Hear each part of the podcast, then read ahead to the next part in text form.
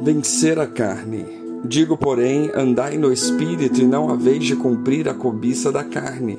Porque a carne luta contra o espírito e o espírito contra a carne. E estes se opõem um ao outro para que não façais o que quereis.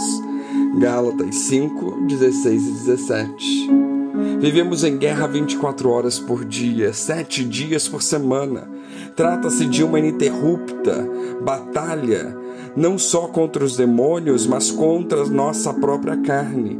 O apóstolo Paulo declarou que via em seu corpo uma guerra entre seu homem interior, que tinha prazer na lei de Deus, e sua carne, que via dominada pela lei do pecado. Deus nos comissionou a vencer a carne e podemos fazê-lo. Essa é uma das áreas onde o Espírito Santo veio ministrar em nossas vidas e nos conduzir a um viver santo e vitorioso. O capítulo áureo da Bíblia sobre andar no espírito e massacrar a carne é Romanos 8.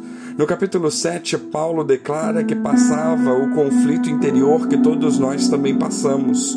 O bem que quero, este não faço, e o mal que não quero, este faço. Depois ele faz a pergunta: quem me livrará do corpo dessa morte? Externando assim a sua incapacidade de vencer a carne. Muitos pensam que essa pergunta ficou sem resposta. Mas não, logo a seguir ele mesmo afirma: graças a Deus por Jesus Cristo, nosso Senhor, no capítulo 7, versículo 25 de Romanos. E o capítulo 8 revela como Jesus Cristo nos dá essa vitória. Temos a provisão de Cristo para vencermos.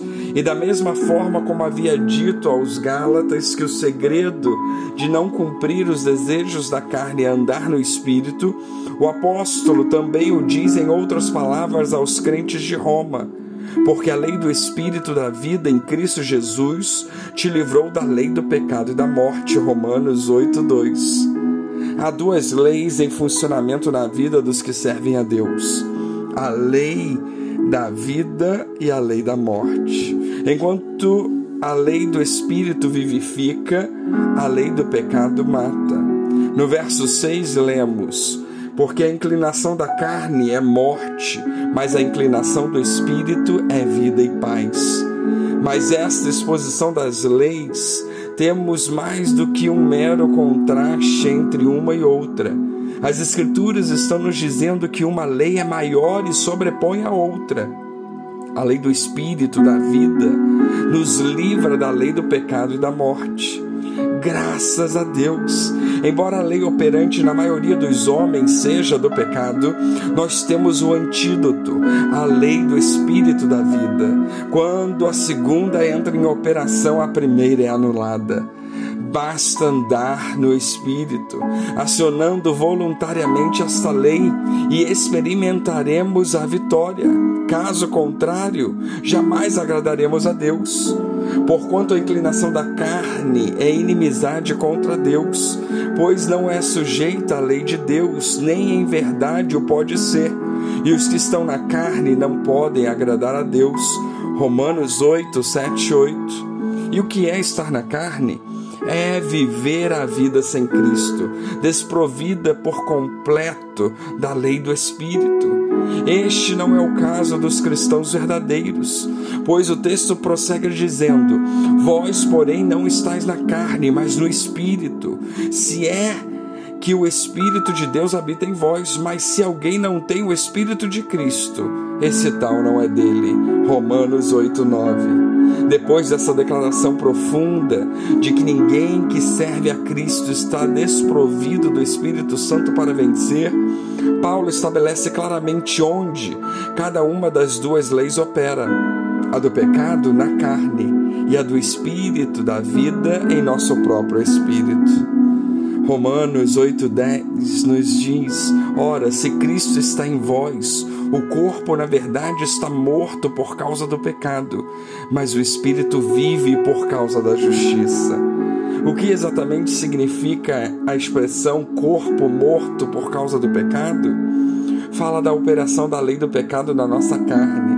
Mais à frente, o escritor usa o termo corpo mortal Mas assim como a carne está sob a lei do pecado, nosso espírito, por sua vez, está sob a vida, ou seja, tem nele a operação do espírito da vida. Enquanto a Bíblia chama a nossa carne de corpo morto ou corpo mortal, chama o nosso espírito de vivo ou vivificado. E diz que esta vida no espírito pode fluir para o corpo, anulando a lei da morte. E se o Espírito daquele que dos mortos ressuscitou a Jesus habita em vós, aquele que dos mortos ressuscitou a Cristo Jesus há de vivificar também os vossos corpos mortais, pelo seu Espírito que habita em vós. Romanos 8:11. Só vencemos a carne pelo operar do Espírito Santo em nós, porque se tiverdes se viverdes segundo a carne, haveis de morrer, mas se pelo Espírito mortificardes as obras do corpo, vivereis. Romanos 8,13. Não há outro meio de vencer a carne, a não ser anulando essa lei mortal do pecado, mediante o poder e a ação do Espírito de vida. Portanto, deixemos que o Espírito Santo trabalhe nos ajude, nos fortaleça. Que Deus nos abençoe.